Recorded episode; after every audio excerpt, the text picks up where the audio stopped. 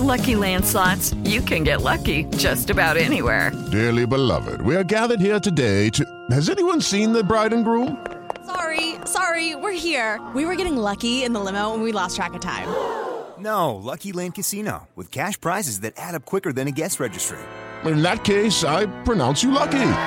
Play for free at LuckyLandSlots.com. Daily bonuses are waiting. No purchase necessary. Void were prohibited by law. 18 plus. Terms and conditions apply. See website for details. Esto es Espacio Deportivo Nueva Generación. con Anselmo Alonso, Ernesto de Valdés, Oscar Sarmiento y Juan Miguel Alonso. Cada generación tiene su historia. Comenzamos.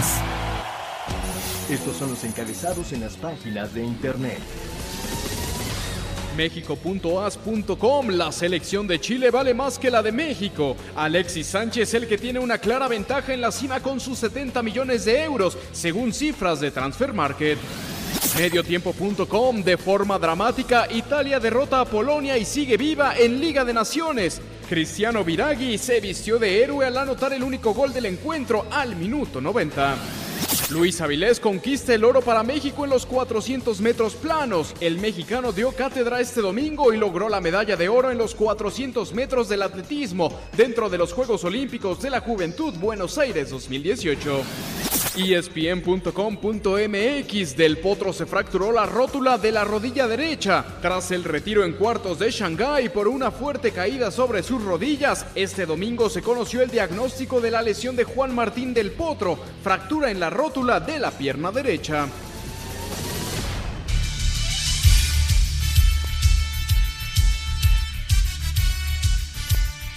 Amigos, amigos, bienvenidos. Esto es Espacio Deportivo Nueva Generación de Grupo Asir para toda la República Mexicana. Como todos los domingos, junto a Juan Miguel Alonso, Oscar Sarmiento, su servidor Ernesto de Valdés. Trabajamos bajo la producción de Mauro Núñez, en los controles de Julio Vázquez, para hablar durante una hora de lo más destacado en el mundo deportivo de este fin de semana. La jornada 6, la semana 6 de la NFL, las series de campeonato de las grandes ligas, los partidos de México y mucho, mucho más. Pero antes, antes te saludo con muchísimo gusto. Juan Miguel Alonso, ¿cómo estás? ¿Qué tal Ernesto, Oscar, amigos que nos acompañan? Un gusto de compartir este espacio con ustedes como todos los domingos. Después de 26 años, Holanda le logra ganar a Alemania en un partido oficial. Le metió tres. ¿Y en qué momento, no? ¿En qué Holanda momento? Que, que no ha no ha tenido una buena etapa, no, no ¿Sí? participó en el, en el Mundial.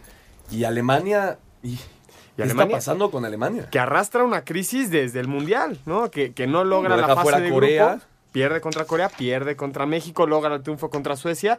Y ahora en la Nations League pierde y ocupa la tercera posición de- del grupo A. Del grupo A. Ya estaremos platicando un poco más adelante de la UEFA Nations League. Oscarito, ¿cómo estamos? Muy buenas noches, bien, bien compañeros. Eh, me parece que una fecha FIFA, como lo mencionas con lo de Alemania, sorprendente en algunos puntos.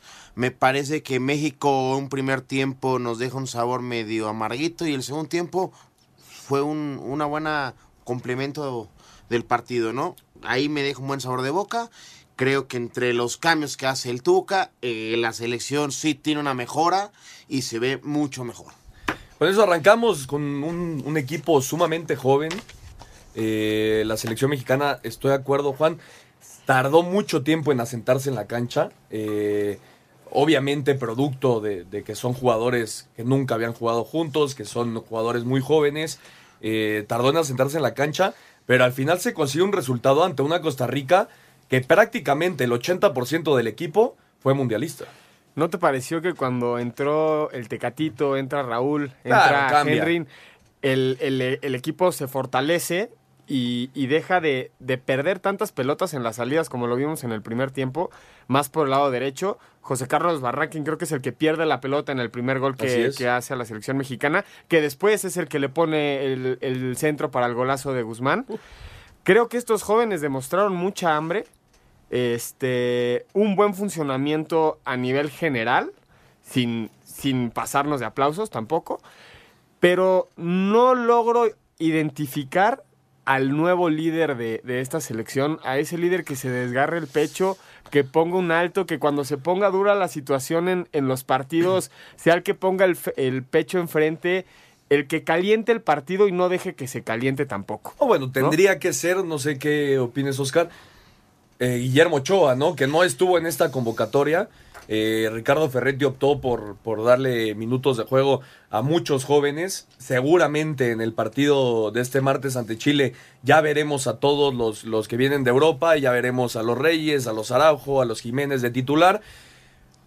Pero yo creo que Guillermo Ochoa tendrá que asumir ese rol como el líder de, de la nueva selección, ¿no? Sí, yo creo que él tiene que ser el mandamás en la selección, el capo, el, el sucesor de, un guard- eh, de Rafa Marcas, Guardado. De Márquez y Guardado, ¿no?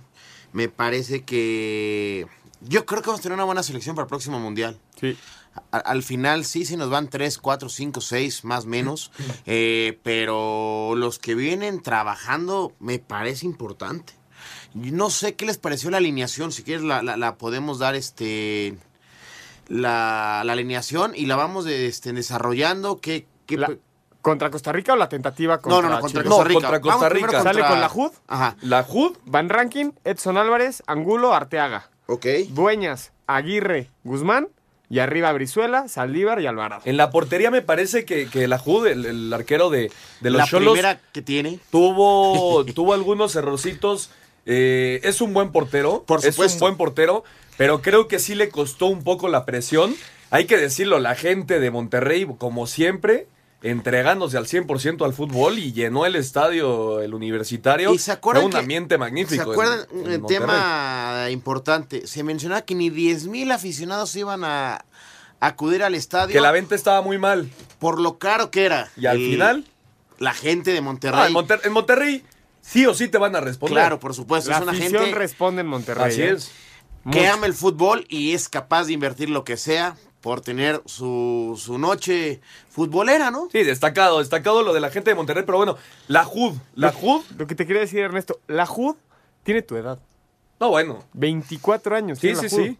No, Es, bueno. eh, es un joven. Obviamente ya a los 24 años en el fútbol los vemos viejitos, pero no, o sea, realmente es un tipo que no ha llegado a su, a su pico de madurez futbolística, pero está, está en pronto en agarrarla. Entonces, un, un, un portero de 24 años para dentro de cuatro años, imagínate la madurez que va a tener. Y si le das Ferretti, continuidad. y Ferretti es- de- decide dar la, la titularidad sobre Hugo, ¿Sí? A ver, yo, yo ahí tengo una pregunta. que seguramente será el titular contra. Chile. Hugo va a parar contra Chile. A ver, Y Gudiño también. Pero Gudiño me parece que va a ser el que no va a jugar en esta. yo creo que yo dentro de esta fecha FIFA, el partido más importante por el trago amargo que traemos Sí. Es Chile. Es una Ah, espinita a sacar obligada. Entonces yo creo que, que dio reposo, preparó y está apuntando para planificar el mejor once ideal que tiene en su planificación con la gente que de la convocatoria para responderle a Chile, ¿no? Sí, totalmente de acuerdo, totalmente de acuerdo. Pero los que estaban en la cancha, la defensa, ¿qué te pareció, Oscar? Con Álvarez, con Van Ranking, Angulo y Arteaga.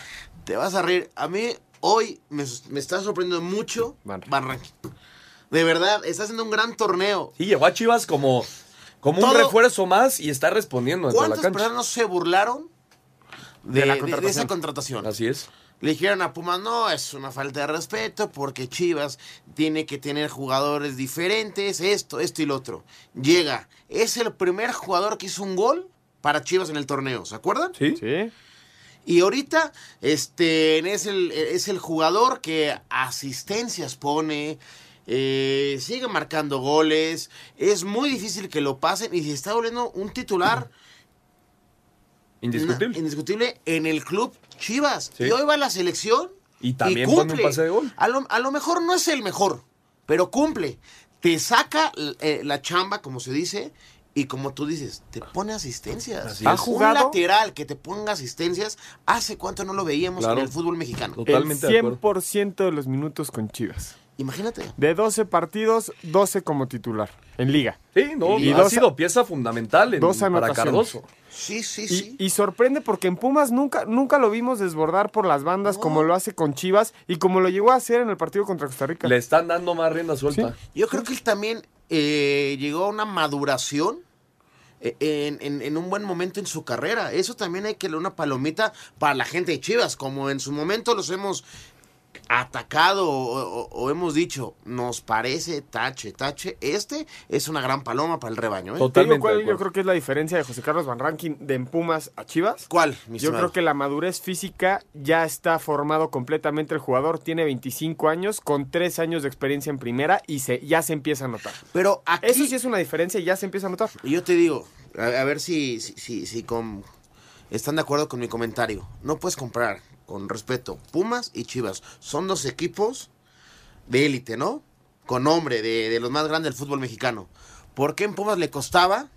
Ya lo dijiste tú. Y en Chivas llegó siendo ya. Es otro funcionamiento Es también. el sistema, claro. Sí. Le- es a lo que voy. Sí. O sea, e- él se siente más seguro, más cómodo con este sistema, con estas, estas variantes que le pide el técnico, que cuando lo tapaban. Pa- Sí, 100%. Sin salida, sin, sin desborde. Labor de era- recuperación total. nada más.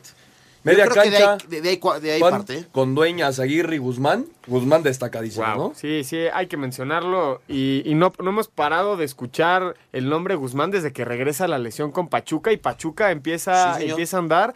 Eso lo, lo lleva a la selección nacional, que hace un golazo, pero el funcionamiento y el labor defensivo que tiene Guzmán, que es la ma- lo que no se ve. El ir- ¿Cómo ir y venir, recupera hombre, el ir y pelotas? venir es impresionante. Cuando, se va Eric Aguirre de Pachuca al PSB, todos dijimos va a pasar un momento difícil la, la media cancha de, de Pachuca. Este Víctor Guzmán es el que está respondiendo y es el que está dando la cara eh, en los Tuzos. Y, y en la selección mexicana, bueno, el partido que dio fue extraordinario, poniendo muchos pases filtrados, tocando balón, manejando los hilos de, de la media cancha. ¿Y sabes qué tiene este Guzmán? Que físicamente está muy, Corpulento. muy, muy corpulento, muy alto y aparte tiene fútbol. Sin ser pesado. Así es. ¿no? 23 años, ¿eh? 23 años, sí. años. Es 95. Sí, señor. No, bueno, Es de mi va- edad. es, es- es- es realmente un, un jugadorazo. Este es el próximo en irse a, a- Eh, era a lo Europa. que te iba a decir. Y de verdad, también hay que felicitar a Pachuca. ¿Cómo Qué bien trabaja con los Está trabajando. Ahora, yo creo que es uno de los mejores equipos eh, en instalaciones. Y mira el resultado. Sí, totalmente de acuerdo. Mira el resultado que tiene el Club Pachuca. Y en, y en la delantera, Saldívar, con el Piojo Alvarado y con el Conejito Brizuela por las bandas. Eh, Saldívar que sí pelea, sí corre, sí mete, pero todavía le falta ese, ese brinquito, ¿no? También están en una posición donde la competencia es brutal, porque hay- aquí tienes a tus mejores jugadores. Yo Entonces, te la- pregunto. La, exigencia que le tienes a Brizuela es la misma que le tienes que tener a Corona y viceversa. Claro. Entonces, cuando no te generan cinco jugadas de gol como lo hacen los otros, pues te, mala, te malacostumbras y le exiges a Brizuela, oye, Brizuela, por- desborza- desbordaste una vez. Yo creo que estos jugadores hay que llevarlos con calma, sobre Sí. todo Alvarado, A más que a voy, Brizuela. a eso más que a. Brizuela. De lo, Brizuela ya está medio consolidado. No, Brizuela ya tiene jugando en Estamos primera cinco años. Sí. Por eso. Yo te pongo, de los tres, de este ataque que, que mencionamos, de los tres, eh, Brizuela, Saldívar y Alvarado, ¿cuál les convenció más? Alvarado. Para mí, Alvarado también. Para mí también. Sí, el Piojo Alvarado. 20 años. Después entra Raúl Jiménez, entra, entra Henry Martin, que, Wow. que la verdad Henry Martin tuvo una buena participación. Hay antes del gol un buen cabezazo de, Sí. de, de- de Henry. Henry. Martin. Hay antes un, un tiro fuertísimo que pasa apenas por arriba de, de la portería de Keylor Navas. ¿eh? Y, y el penal se lo hacen a Se Henry. lo hacen a él. A Henry. ¿Qué de esos penales cuántos hay en los tiros de esquina? Ah, bueno. Ay, Para mí no era penal. ah, Para mí tampoco. Para mí no era penal, pero bueno, el, el árbitro. hay, hay así un lo decidió. contacto, porque al final sí hay. No, pero es que hay pero contacto yo creo que no, lo- no, no, no había que marcarlo. No, para mí tampoco. A ver, un ejercicio. Venga. De esta selección, estos 11 que mandó Ricardo Ferretti Ajá. a la cancha el pasado jueves, ¿quién llega al Mundial de Qatar 2022? De estos 11, yo, Álvarez y Venga. Guzmán. Álvarez y Guzmán nada más. Sí. Nada más ves Álvarez y Guzmán. Ni Edson Álvarez. Ah, perdón, ni, ni el Piojo Alvarado. No. No, yo veo a Edson, a Guzmán y tal vez Dueñas. Tal vez Dueñas. ¿Tú, Oscar? Yo tres. Al- Álvarez, Edson Álvarez, Dueñas y Alvarado. ¿Víctor ¿Guzmán? Dueñas, dueñas, dueñas. Oye, ¿Víctor Guzmán no? Mm, Vamos a ver. Vamos a ver. Yo, Híjole. yo te dije tres. ¿Vas tú? Híjole, para mí la Jud va a estar como uno de los tres porteros. Ok. En este cambio generacional ya no hay porteros. Bueno, te tienes a Está que Corona, Hugo, está Cor- Corona, Hugo, y Ochoa. y Ochoa ahorita, ¿no? Ahí están los tres. Yo, creo- yo creo que los tres Pero llegan. estamos hablando del 2022, Oscarito. Sí. Estamos hablando en una liga que el Conejo Pérez con 45 años sigue parando. Para mí, Edson, Guzmán, Lajud y el Piojo Alvarado van a estar en Qatar 2022. De estos que mandó Ricardo Ferretti, ojalá sean más.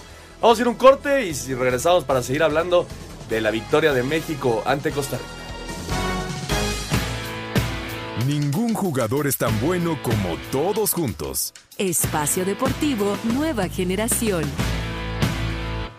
Un tuit deportivo. Arroba Clarín.com, Juan Martín del Potro sufrió fractura de rótula derecha en el partido de octavos de final ante Borna Chorich en el Masters de Shanghai.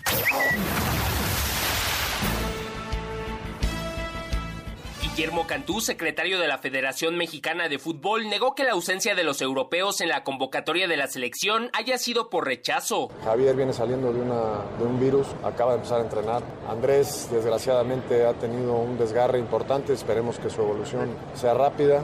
Y algunos otros hemos decidido, sobre todo al inicio de este ciclo y con las circunstancias que podemos vivir y la oportunidad que tenemos de darle a algunos chavos esa posibilidad de jugar, hemos dado ciertos descansos a algunos jugadores. Hemos tenido la oportunidad de algunos traer en, la primera fecha FIFA, eh, a otros en la segunda, algunos han repetido y, esperemos tener un pool de jugadores más amplio, más grande, mejor fogueado para que en el futuro no muy lejano el técnico que venga pueda tener mejores y mayores posibilidades de jugadores con, con un fogueo y con un nivel mucho mejor. Asir Deportes, Edgar Flores. Este tema, Oscar, eh, Guillermo Cantú sale a decir que los jugadores europeos no vienen porque se le quiere dar oportunidad a, los jóvenes. ¿Tú cómo lo ves esto de darle descanso, darle la oportunidad a los europeos de no venir a la selección mexicana? ¿No te parece que la, eh, la playera ya está muy baratita? A ver, yo, yo te voy a decir mi punto de vista de este lado, ¿no? Del lado técnico. Yo veo bien que no vengan. Bien. Por un lado, te lo explico rápidamente, por el desgaste. Fue un año mundialista. Muchos partidos. Exactamente. Dales un poco de descanso. También las fibras se, se rompen. Y también el, el- el deportista tiene que tener descanso. Muchas, ¿vale? fe- mu- muchas fechas FIFA Sí. eh, postmundial, sí. Y a mí se me hace muy raro. A ver, ¿cuántos no se rompieron o llegaron con, con fatiga muscular? Sí, Ve- vemos al Real Madrid. De Sufriendo equipos de- muchísimo. de mucho élite. Barcelona ahí, ahí va, ahí va.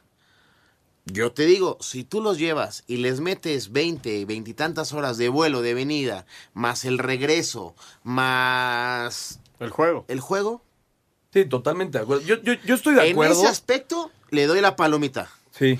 Pero no, porque como lo que tú mencionas, ni no es este, menospreciar al jugador. Yo creo que la selección se la tiene que poner el jugador que, claro. que lo merezca, ¿no? Claro. Entonces es, es, como siempre digo, sí y no. ¿Tú cómo lo ves, Juan? Yo también estoy de acuerdo. Sí es muy, muy eh, cansado para los jugadores estar viajando. Eh, sí vienen de una temporada muy larga, sí vienen de jugar un mundial. Pero hay jugadores aquí, como dice Oscar, con todo el respeto para el jugador, que parece que la, la playera de la selección mexicana está muy barata, ¿no? Yo creo que en los nuevos procesos, uno hay que ganarse la playera otra vez, porque empieza una nueva etapa de la Se selección. inicia de cero con lo que está diciendo mi estimado Juan. yo creo que sí, porque el que no vengan los jugadores de, de Europa ahorita, lo que te representa es que hoy en día tienes una escuadra más amplia de la que tenías ayer, porque ya tienes a más jugadores dentro de, de ese De ese pool, mundo, de universo, ese pool sí. para sacarlos y definir a los 22, 23 que van a ir al Mundial. A ver. Por ahí yo lo veo bien.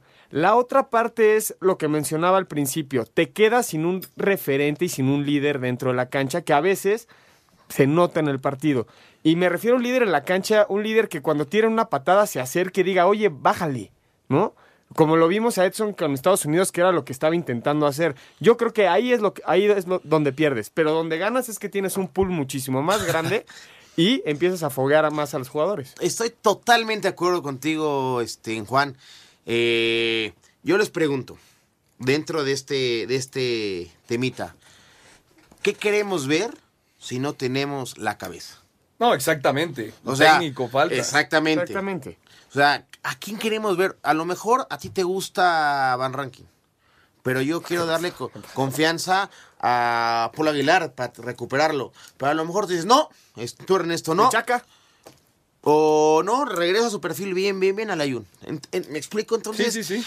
son tres cabezas diferentes, tres planificaciones, tres visualizaciones diferentes. ¿A qué queremos llegar? Totalmente. ¿Para qué vamos?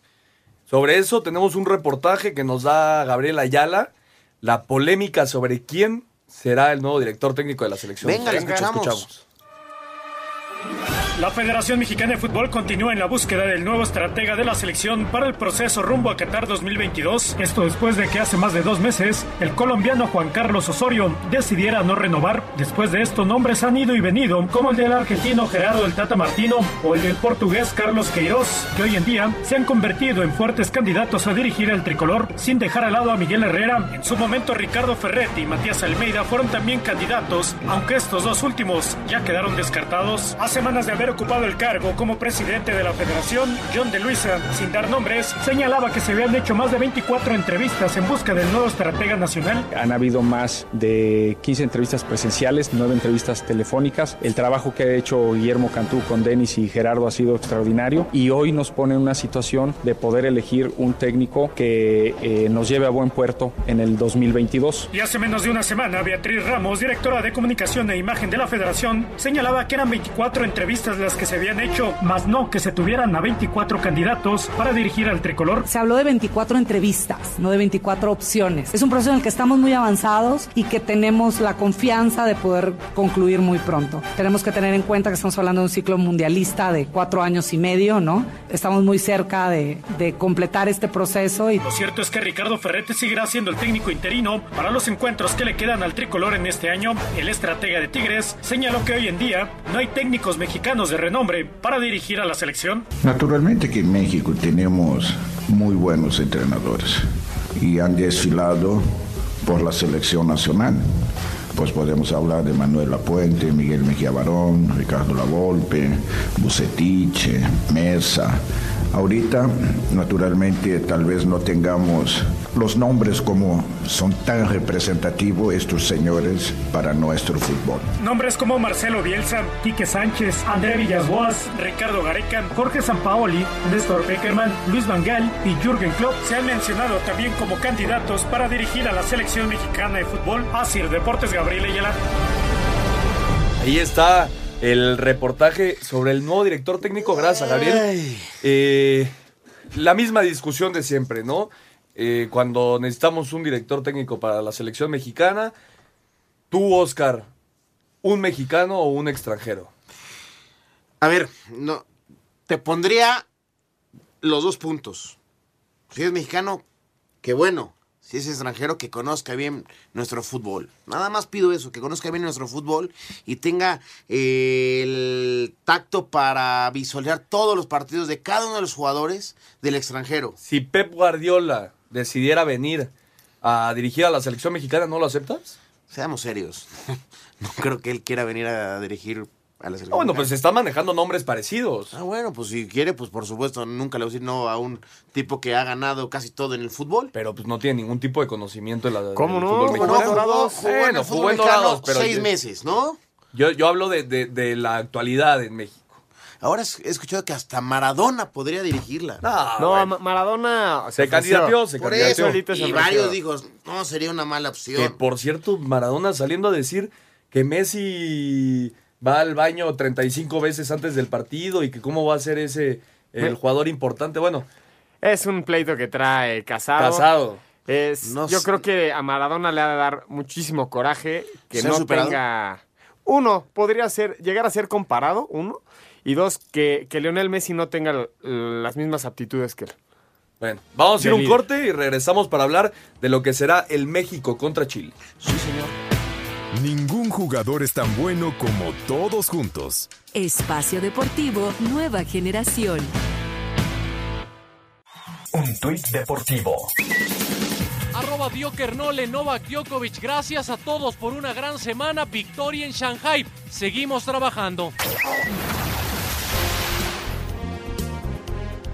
La selección mexicana de fútbol continúa con su preparación en el centro de alto rendimiento de cara al juego del próximo martes ante Chile en la corregidora de Querétaro. A los jugadores les dieron la tarde libre este domingo. Algunos recibieron la visita de sus familiares en el CAR, otros optaron por salir. El defensa Diego Reyes no olvida aquel 7 a 0 que le propinó la roja al tricolor dentro de los cuartos de final de la Copa América Centenario hace ya más de dos años. Quieras o no, todos recordamos ese 7-0, aunque ya pasaron muchos años, pero bueno, siempre te deja un, un, amargo sabor de boca. El martes tenemos una bonita revancha en la cual podemos hacer un gran partido y podemos demostrar de que está hecha esta generación. El tricolor viajará la tarde de este lunes a Querétaro para este partido. Asir Deportes Gabriel Ayala.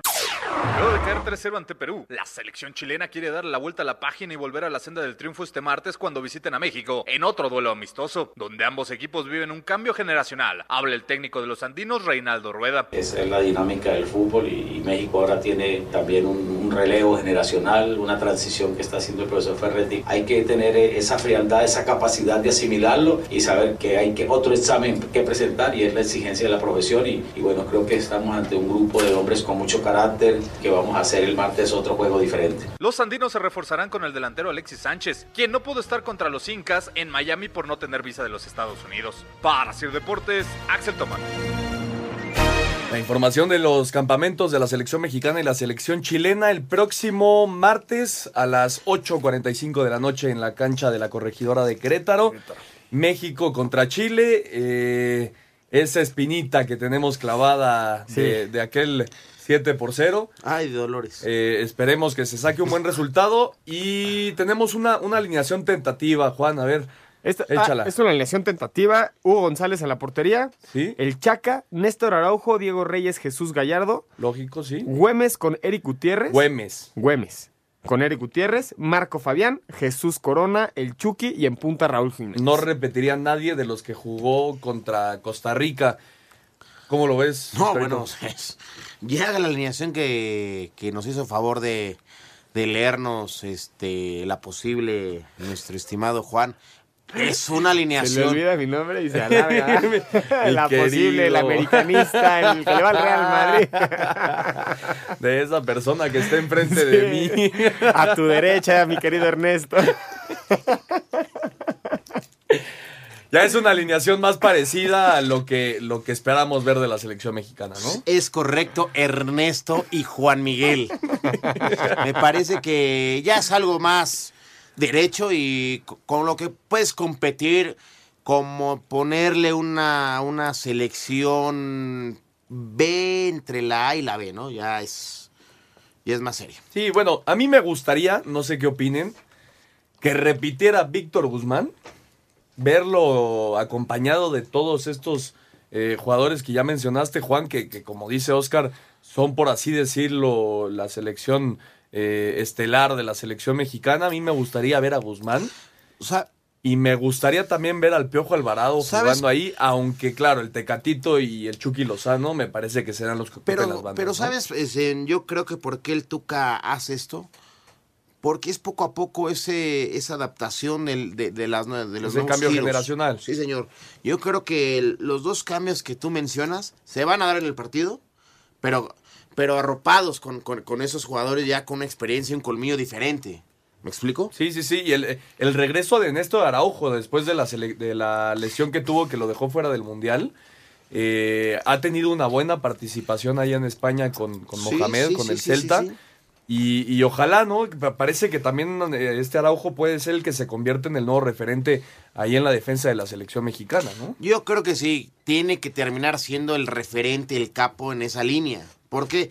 Por experiencia, ya por la edad y muchas cosas que tiene que ir arropando a sus compañeros en esa saga. Es importante. Bien lo dijimos, Ochoa en la portería me parece que es el mejor. Araujo yo creo que tiene que ser el líder en la zona defensiva, ¿no?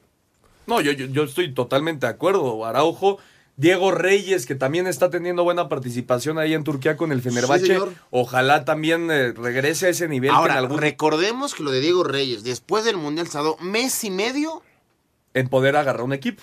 Pero yo también, te soy muy honesto, estaba muy, muy tocado. Sí. Él, él se planificó, a ver, denme un mes para poderme recuperar bien y ahora sí nos sentamos a un buen diálogo con qué equipo puedo fichar, ¿para qué?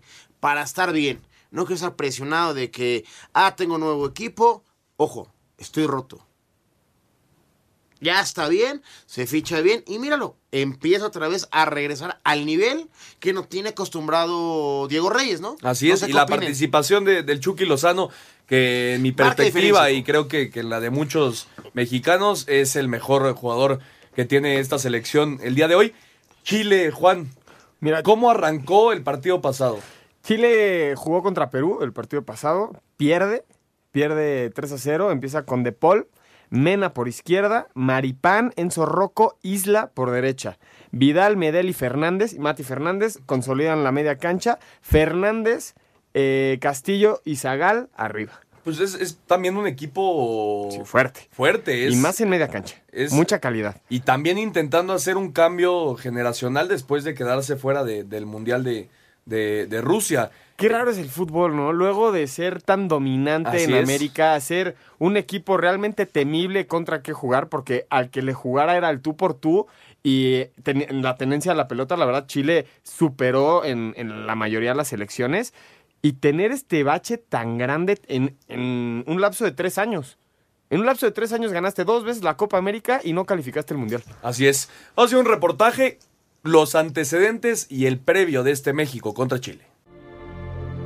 Las selecciones de México y Chile se han enfrentado a lo largo de toda la historia en 29 ocasiones entre partidos oficiales y amistosos, por lo que la de este martes será la número 30, con 14 triunfos para el tricolor por 11 de la Roja y 4 empates. El primer partido entre ambas selecciones fue en la Copa del Mundo de Uruguay 30, con triunfo para la selección sudamericana 3 goles a 0. El último encuentro fue el 18 de junio del 2016, dentro de los cuartos de final de la Copa América Centenario, en donde la Roja humilló y goleó al tricolor por marcador de 7 a 0. Al término de aquel partido, así hablaba el entonces técnico del tricolor, el colombiano Juan Carlos Osorio. Bueno, antes que nada me gustaría a mí presentarle mis más sinceras disculpas a la afición mexicana, a todo el pueblo mexicano. Creo que lo de hoy fue eh, una vergüenza, un accidente del fútbol. Obviamente que hay tragedias más grandes, pero en cuanto a lo que representa deportivamente, creo que hoy fue una presentación muy,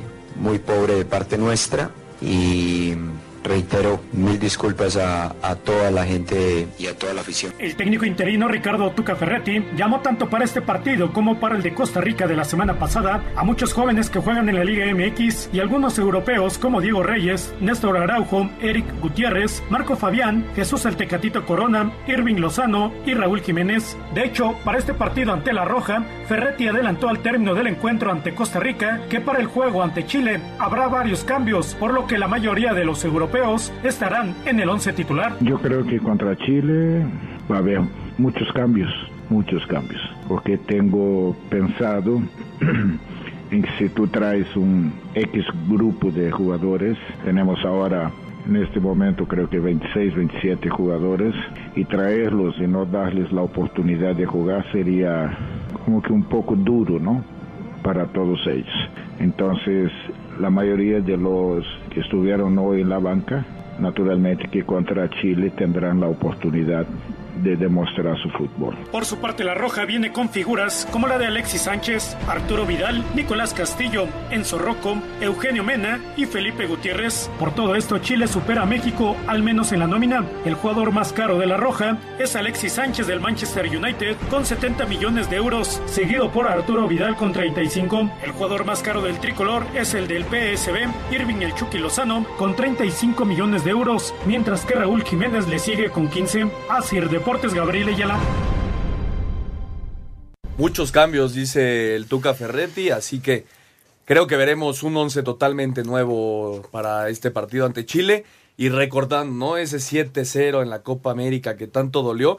Recuerdo bien, Juan, llegamos a ese partido con confianza de ganarle a Chile. Inclusive, alguna, eh, algunas casas de apuestas nos ponían, bueno, ponían a la selección mexicana como favorito para ganar ese partido. Nadie veía venir un 7-0. A ver, y yo les digo, para terminar ese comentario que ustedes mencionan, previo a ese, toda esa competición, se jugó contra Chile en un partido amistoso. Así es. Y se le ganó 2-1. 2-1. 2-1. Siendo que Chile ahí sí nos superó un poquito, pero nosotros fuimos matones en el momento preciso, no sé si se acuerden. Con gol de Raúl Jiménez. Sí, señor, sí, señor. Y decíamos, bueno, pues ya estamos preparados, estamos listos para este momento. Chile, en, en octavos o cuartos fue. Fue en cuart- cuartos de final. Cuartos de final. Cuartos de final. Cuartos de final. Copa América Cuartos, 2016. sí. Cuartos de final. Y nos meten siete. Siete goles. Fueron Yo dos de creo- Edson Puch, cuatro Dos de, de Edu Vargas y nos remató Alexis. Y yo creo que en, e- que en ese partido el error fue jugarle mano a mano a ese rival. Escuchábamos Híjole. a Juan Carlos Osorio ahorita y, y fue lo que más me, me salta de la nota. Eh, obviamente terminando el partido sale a pedir disculpas, ¿no? Que dice, le pido disculpas a todo el pueblo mexicano. Después de dos años, ya con la cabeza fría, creo que ya pasó el, el momento de enojarse con el técnico, ya salió. ¿Creen que lo hayan perdonado? No.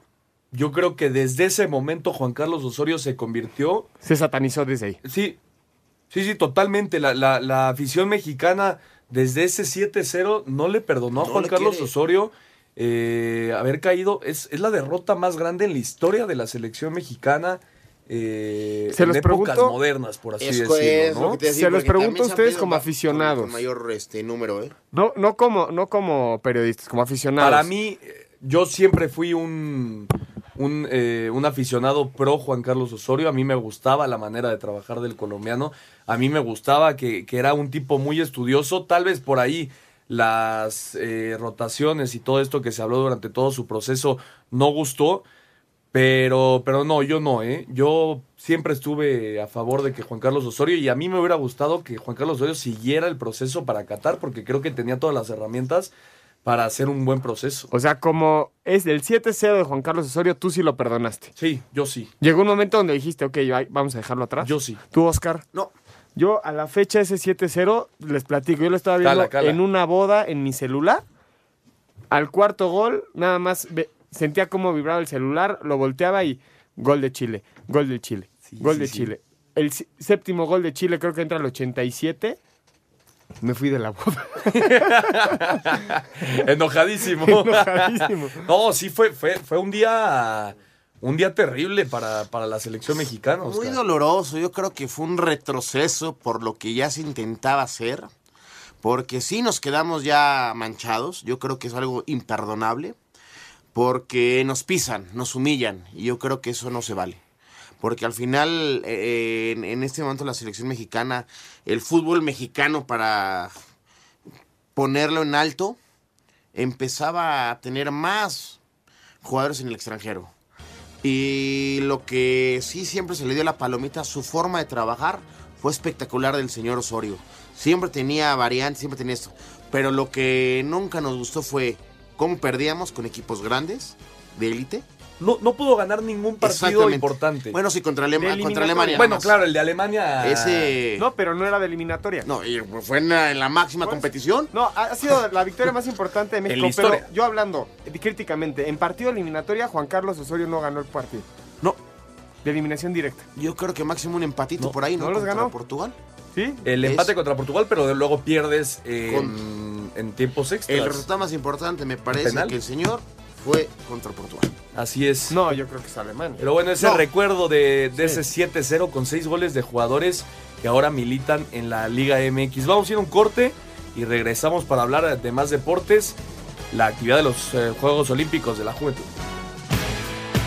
Ningún jugador es tan bueno como todos juntos. Espacio Deportivo Nueva Generación. Un tuit deportivo. Arroba Boston Globe, una serie de investigación en nuestra redacción revela que el exala cerrada de Patriotas Aarón Hernández fue víctima de abuso sexual cuando era un niño. Hernández se suicidó en la cárcel el año pasado. Querétaro opacó el 102 aniversario del América tras imponerse dos goles a uno en amistoso realizado en Matamoros, Tamaulipas. Cruz Azul empató a cero en su visita ante San José Airquakes. En tanda de penales, Chivas venció 4-3 a Tigres con Miguel Jiménez, arquero del rebaño, como la figura del encuentro. Con gol de Edson Rivera, Dorado se impuso por la mínima Cholos en el Estadio Caliente. Habla Diego Coca, estratega fronterizo. La idea de este partido amistoso era que jueguen sueltos, que, que se liberen, que demuestren quién quiere estar, que levanten la mano y que digan quiero jugar. Así que bueno, ahí estaba la oportunidad, ahí la, algunos la habrán aprovechado, otros no tanto, y sacaremos conclusiones para el partido de América que es el más importante. Puebla derrotó 4-1 a la selección mexicana sub-20, Monarcas hizo lo propio 2-1 a Celaya en la cancha del Morelos, mismo marcador que Lobos Buap ante Zacatepec. En estos momentos, Pachuca y León se miden en Nevada, Estados Unidos. Así Deportes, Edgar Flores. Resultados de este fin de semana en la Liga de las Naciones de la UEFA. Holanda dio la sorpresa al derrotar 3 a 0 a Alemania. Habla el técnico de la selección alemana, Joachim Löw. Tuvimos unos 20 o 30 minutos muy buenos con el control del balón. Creamos algunas buenas oportunidades al principio del partido, pero si tienes oportunidades al principio y no las conviertes, pierdes esa confianza. República Checa derrotó 2 a 1 a Eslovaquia, República de Irlanda y Dinamarca empataron a 0. Noruega derrotó 1 a 0 a Eslovenia, Bulgaria 2 a 1 a Chipre, Letonia y Kazajstán empataron a 1, Georgia 3 a 0 a Andorra, Gibraltar logró su primera victoria oficial en su historia al vencer 1 a 0 a Armenia, Rusia derrotó 2 a 0 a Turquía, Islas Feroe y Kosovo empataron a 1, mismo resultado entre Azerbaiyán y Malta, Rumania y Serbia 0 a 0, Italia derrotó a Polonia 1 a 0, Israel 2 a 0 a Albania y Montenegro 4 a 1 a Lituania. Para este lunes, Islandia se mide a Suiza, España a Inglaterra, Bielorrusia a Moldavia, Luxemburgo a San Marino, Bosnia y Herzegovina ante Irlanda del Norte, Estonia ante Hungría y Finlandia ante Grecia. En partidos amistosos de fecha FIFA, China e India empataron a 0. Bolivia derrotó 3 a 0 a Myanmar, Uzbekistán 2 a 0 a Corea del Norte, Oman y Filipinas empataron a 1, Tailandia derrotó un gol a 0 a Trinidad y Tobago y Portugal 3 a 1 a Escocia. Asir Deportes Gabriel Ayala. Gracias a Gabriel Ayala. Ahí está la información de los, los, amistosos de la Liga MX y la Liga de Naciones de la UEFA. Que por cierto, en el grupo 1, en la Liga A, el grupo 1, Francia 4 puntos, eh, Holanda 3, Alemania 1. Qué grupito, ¿no? En el, no, bueno, en el 2, Bélgica 6, Suiza 3, Islandia 0. Portugal en el, en el 3, Portugal 6, Italia 4 y Polonia 1. Y en el grupo 4, España 6, Inglaterra 1 y Croacia 1. Está Hoy- buena, ¿eh? Está buena la liga. Hoy, hoy suma Italia, ¿no? Le gana a Polonia 1 por 0. Llevaba un empate. Así es. Y con gol de Briaghi. De Briaghi. Briaghi gana 1 por 0 al 90, ¿eh? Así es. Ese Briaghi dicen que es bravo pa- en el bar. ¡Qué mal chiste! Lo hizo Oscar, pero no lo quiso decir. Mauro, yo creo que una María se ganó el señor, ¿no? O sea, qué mal chiste, o sea. No, bueno, qué mal chiste. Pero bueno, pasamos a, otros deportes. radioescuchas por sus chistes malos, por favor. Pasamos a, a otros deportes. Vamos a escuchar con Edgar, con Edgar Flores, la actividad mexicana en los Juegos Olímpicos de la Juventud. Habla el mexicano Luis Avilés. El atleta nacional Luis Avilés le dio a México su cuarta medalla de oro al conquistar los 400 metros planos. Es un orgullo poderle entregar a México una medalla más. Un hit muy fuerte, muy difícil, pero a fin de cuentas es un aprendizaje enorme. Esto te dice, sigue entrenando, prepárate más, sé mejor, sé muy perseverante y disfruta. La clavadista Gabriela Gúndez obtuvo medalla de bronce al sumar 405.55 puntos desde la plataforma 10 metros individual, presea que replicó Stephanie Rodríguez en la prueba canoa de velocidad 1 contra 1. Luis Orozco dejó escapar el bronce en lucha estilo libre hasta 110 kilogramos por marcador de 6-2 frente al egipcio Khalil Mahmoud. El clavadista Randall Villars finalizó en el quinto puesto de la final trampolín 3 metros. México fue eliminado del torneo femenino de baloncesto 3x3 al caer 15-8 ante Francia y 20-15 contra Argentina. Las ciclistas Katia Martínez y Fátima Ijar concluyeron en el octavo sitio de la ruta prueba combinada, mientras que Atenas Gutiérrez y Carla Romero quedaron eliminadas del voleibol de playa femenil tras caer 21-15 y 21-16 ante su similar de China. Asir Deportes, Edgar Flores. Buena, buena participación la que están teniendo los mexicanos allá en los Juegos Olímpicos de la Juventud en Buenos Aires. Y se creó una placa para medallistas olímpicos de México 1968, 50 años ya pasaron. Vamos a escuchar a Álvaro Rondán, oro en box en esa justa. Como parte de los festejos por el 50 aniversario de los Juegos Olímpicos México 1968, se inauguró la Plaza de Medallistas Olímpicos en la explanada de la Sala de Armas Fernando Montes de Oca, con una serie de placas conmemorativas en honor a los mexicanos de aquella justa. Habla Álvaro Roldán, oro en boxeo menos 57 kilogramos. Agradecemos al gobierno de aquí, de este muchacho Horacio, nos hayan hecho esta fiesta. Eh, muchos, muchos de mis amigos que ya no, ya no están, como el capitán Pedraza, Álvaro Raquiola, pero lo recordamos, eh, como todos, Joaquín Capilla. Es una tristeza, pero tenemos, tenemos que pasar por eso. Además, la pista atlética de la Villa Olímpica llevará el nombre de Bob Beamon, atleta estadounidense que obtuvo oro y récord mundial en salto de longitud. Asir Deportes, Edgar Flores. 50 años ya. 50 años pasaron. ¿Cómo pasa el tiempo, Oscarito? Sí, A ver, yo creo que ya es algo personal, ¿no? Cada Pero semana. estoy hablando de los Juegos Olímpicos. además Son ni- 50 años, Oscarito. Ni se dio cuenta, Oscarito. Ok, está bien. Está bien, chavos. 50 años de la única medalla de oro de México en natación. Así es. Así es.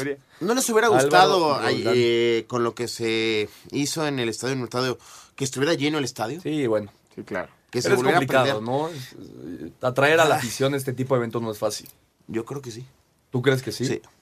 Hubiera sido algo más hermoso y más. Ah, no, que es, es muy bonito, sí, pero fácil no es. Yo creo que sí. Por eso no está la gente. Si fuera fácil, pues estaría la gente. 50 años de México 68. En la NFL, la semana 6. A ver, cuéntame, Ay, ¿cómo les fue? A ver, venga. quiere Tampa aprovechar. 29-34, Atlanta le ganó 34-29 a Tampa, Pittsburgh 28-21 a Cincinnati, buen partido, los cargadores de Los Ángeles 38-14 a Cleveland, Houston 20-13 a Buffalo, Chicago 20, eh, cayó 28-31 con Miami, Miami que está 3 3-0 en casa en esta temporada, Minnesota, Minnesota ganó 27-17 ante ¿Otra Arizona. vez? Indianapolis cayó 34-42 con los Jets, otro, Escucho. otro buen partido. Seattle 27-3 con Oakland en partido que se jugó allá en Wembley, en Londres. Eh, Washington 23-17 con Carolina. Los Carneros 23-20 con Denver. Dallas 47 a Jacksonville. Es la sorpresa de la semana. Dallas que no- no, Están- estaba teniendo tan buena Están temporada. regresando los vaqueros. Ahí van, ahí van. ¿Puedo- Jacksonville. ¿Puedo, puedo estar tranquilo con mis vaqueros? Eh, yo creo que no, no están para ser campeones. Ah, pero pues se pueden Pero meter. sí están peleando para postemporada y sobre todo que la, la división en la que están no, no, no está No está tan, tan fuerte compleja. este, este año. Baltimore eh, 21-0 a Tennessee y 10-6 va ganando Nueva Inglaterra a Kansas City en el eh, Sunday Night Football. Mañana, el lunes por la noche, a las 7 y cuarto de la noche, San Francisco contra Green Bay. Así la semana 6 de la NFL. Y, ya y yo seis te, pre- semanas y yo de te NFL. pregunto, después de seis semanas que te acuerdas cómo íbamos con cuenta regresiva, ¿qué te ha dejado tu Raiders? No, nada. Puras no? tristezas. Una victoria. Puras tristezas. Y en la parte alta de la quinta entrada, los Red Sox van ganando 5 por 4 a los Astros de Houston. Esta serie que está 1 por 0 a favor de los Astros. Y ayer los Dodgers derrotaron 4 por 3 a los Brewers para igualar a la serie a 1. Vamos a ir al 5 en 1 para terminar. Cinco noticias en un minuto. En la Liga de Naciones en Europa este lunes España enfrentará a Inglaterra. Hoy Italia le ganó 1 por 0 a Polonia, Rusia 2 0 a Turquía. Ayer Holanda superó 3 a 0 a Alemania. Amistosos en el fútbol mexicano, Cruz Azul empató a 0 con San José Earthquakes, Chivas le ganó en penales a Tigres, Morelia 2-1 al Celaya, Querétaro 2-1 al América y Dorados 1 por 0 a Tijuana. En la MLS, Los Ángeles CFC derrotaron 4-2 a Houston. El mexicano Carlos Vela marcó dos goles en los minutos 44 y 78. En lo más destacado de la semana 6 de la NFL, Pittsburgh derrotó 28-21 a Cincinnati, Miami 31-28 a Chicago, Dallas le ganó 47 a Jacksonville, Washington 23-17 a Carolina. En domingo por la noche se enfrentan Kansas y Patriotas. Hoy en los Juegos Olímpicos de la Juventud, medalla de oro para el mexicano Luis Antonio Avilés Ferreiro en la prueba de 400 metros dentro del atletismo. Muchas gracias a Mike por el 5 en 1 para terminar. Y le queremos mandar un, abrazo al Rudo, el Rudo que mañana tendrá una operación. Le mandamos un fuerte abrazo desde aquí, que todo salga bien, Oscarito. Esperemos que tenga el éxito y salga bien esta operación y pronto esté ya de regreso en esta cabina y en sus actividades cotidianas, ¿no? Un fuerte abrazo y ánimo, mi estimado y querido Rudo. Abrazo, mi Rudo. Éxito. ¿Cómo se divierten en las tardes, no? Uy, demasiado. Creo que los que más se divierten son los de ese lado. de- de- Así es. sí. Pues nos vamos, nos vamos. Nos vamos, buenas noches. Los esperamos el próximo domingo. Que tengan un excelente fin de semana. Iniciemos buena semana. Vámonos. Muchas gracias a todos por acompañarnos. Esto fue Espacio Deportivo Nueva Generación. Los escuchamos el próximo domingo. Fútbol, Béisbol, americano, atletismo, espacio deportivo nueva generación. Escucha a Anselmo Alonso, Ernesto de Valdés, Oscar Sarmiento y Juan Miguel Alonso cada domingo de 7 a 8 de la noche. que tengas una excelente noche y una muy buena semana. Sigue en compañía de 88.9 Noticias. Información que sirve. Tráfico y clima cada 15 minutos.